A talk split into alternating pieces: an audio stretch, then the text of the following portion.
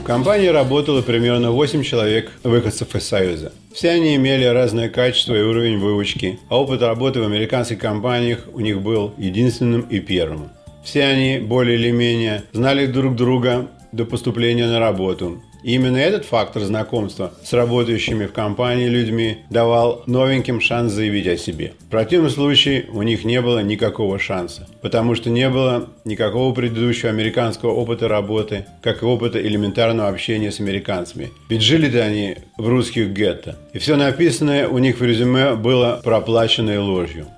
В дальнейшем бизнес проплаченных резюме у русских программистов расцвел буйным цветом, превратившись в самостоятельный бизнес. Но об этом, может быть, я напишу отдельно. Я же, с другой стороны, к тому времени был как тот колобок. И от бабушки ушел, и от дедушки ушел. Уже поработал в четырех компаниях и думал, что могу запросто совладать и с этой работой. Однако все оказалось не так просто из объяснений моих новых сотрудников – те годы я не мог предположить, что от меня ожидают отката. И за свое непонимание положения вещей получал Тумаков по полной программе. Несмотря на то, что все мы приехали из одной страны, но были очень разными. Бывшие жители Украины здорово отличались от белорусов, москвича и питерцев.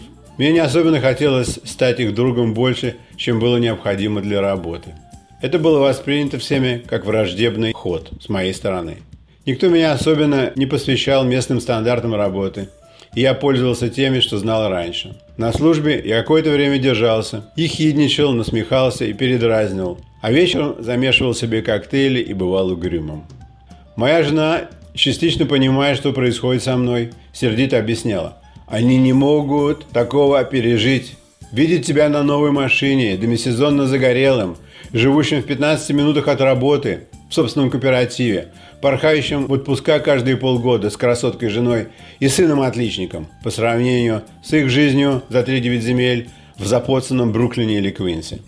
Как более мудрый организм, именно она решила растопить лед и пригласила в гости несколько ведущих людей компании с женами – Нескольких приглашать не стоило, достаточно было бы и одной пары. В Штатах многие из русско-еврейских знакомых людей в состоянии подпития мгновенно теряют основы навыков поведения в гостях.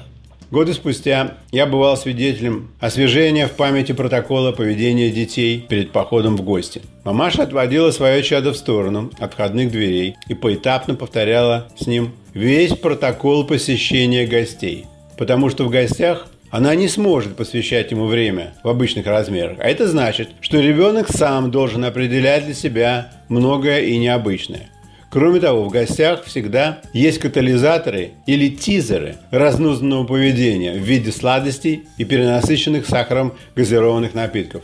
Несмотря на знания и согласие с протоколами посещения гостей, дети часто забывают об этом, едва переступив порог. Пары взрослых людей перед походом в гости тоже иногда штудируют подобный протокол. Например, жена может сказать мужу, чтобы он не пил больше трех рюмок и так далее. Русские еврейские мужчины, если они не хронически больны и до 55 лет возраста, даже номинально не понимают о нормах поведения и пьют в гостях немилосердно. У них всегда для этого есть причина и извинения. Так случилось и у нас тогда. Милые гости кривили свои лица в гримасах нетерпения, когда уже подойдут к столу, а потом стали гулливеровыми шагами нагонять упущенное. Помнится, что мне не пришлось присесть к столу. Когда все было съедено и выпито, удрученные жены пошли курить на балкон под безразмерный кофе, потому что мужчинам следовало немного подремать на стульях перед дальней дорогой. Самый главный из гостей был уроженцем Москвы и по-столичному неугомонным человеком. Увидев, что кроме него, дремлющих друзей и сотрудников, из мужчин никто не остался, он решил обратить внимание на меня, хозяина. Мы стали играть с ним в шашки, но он заснул тоже. Намерение растопить лед прошло даром. Вчерашние гости не стали со мной более приветливыми на другой день. Наоборот, неприглашенные сотрудники чувствовали себя обделенными Прошел примерно год. Поток заказов значительно уменьшился. Администрация посматривала и подумала о грядущих увольнениях. Все сидели тише воды ниже травы.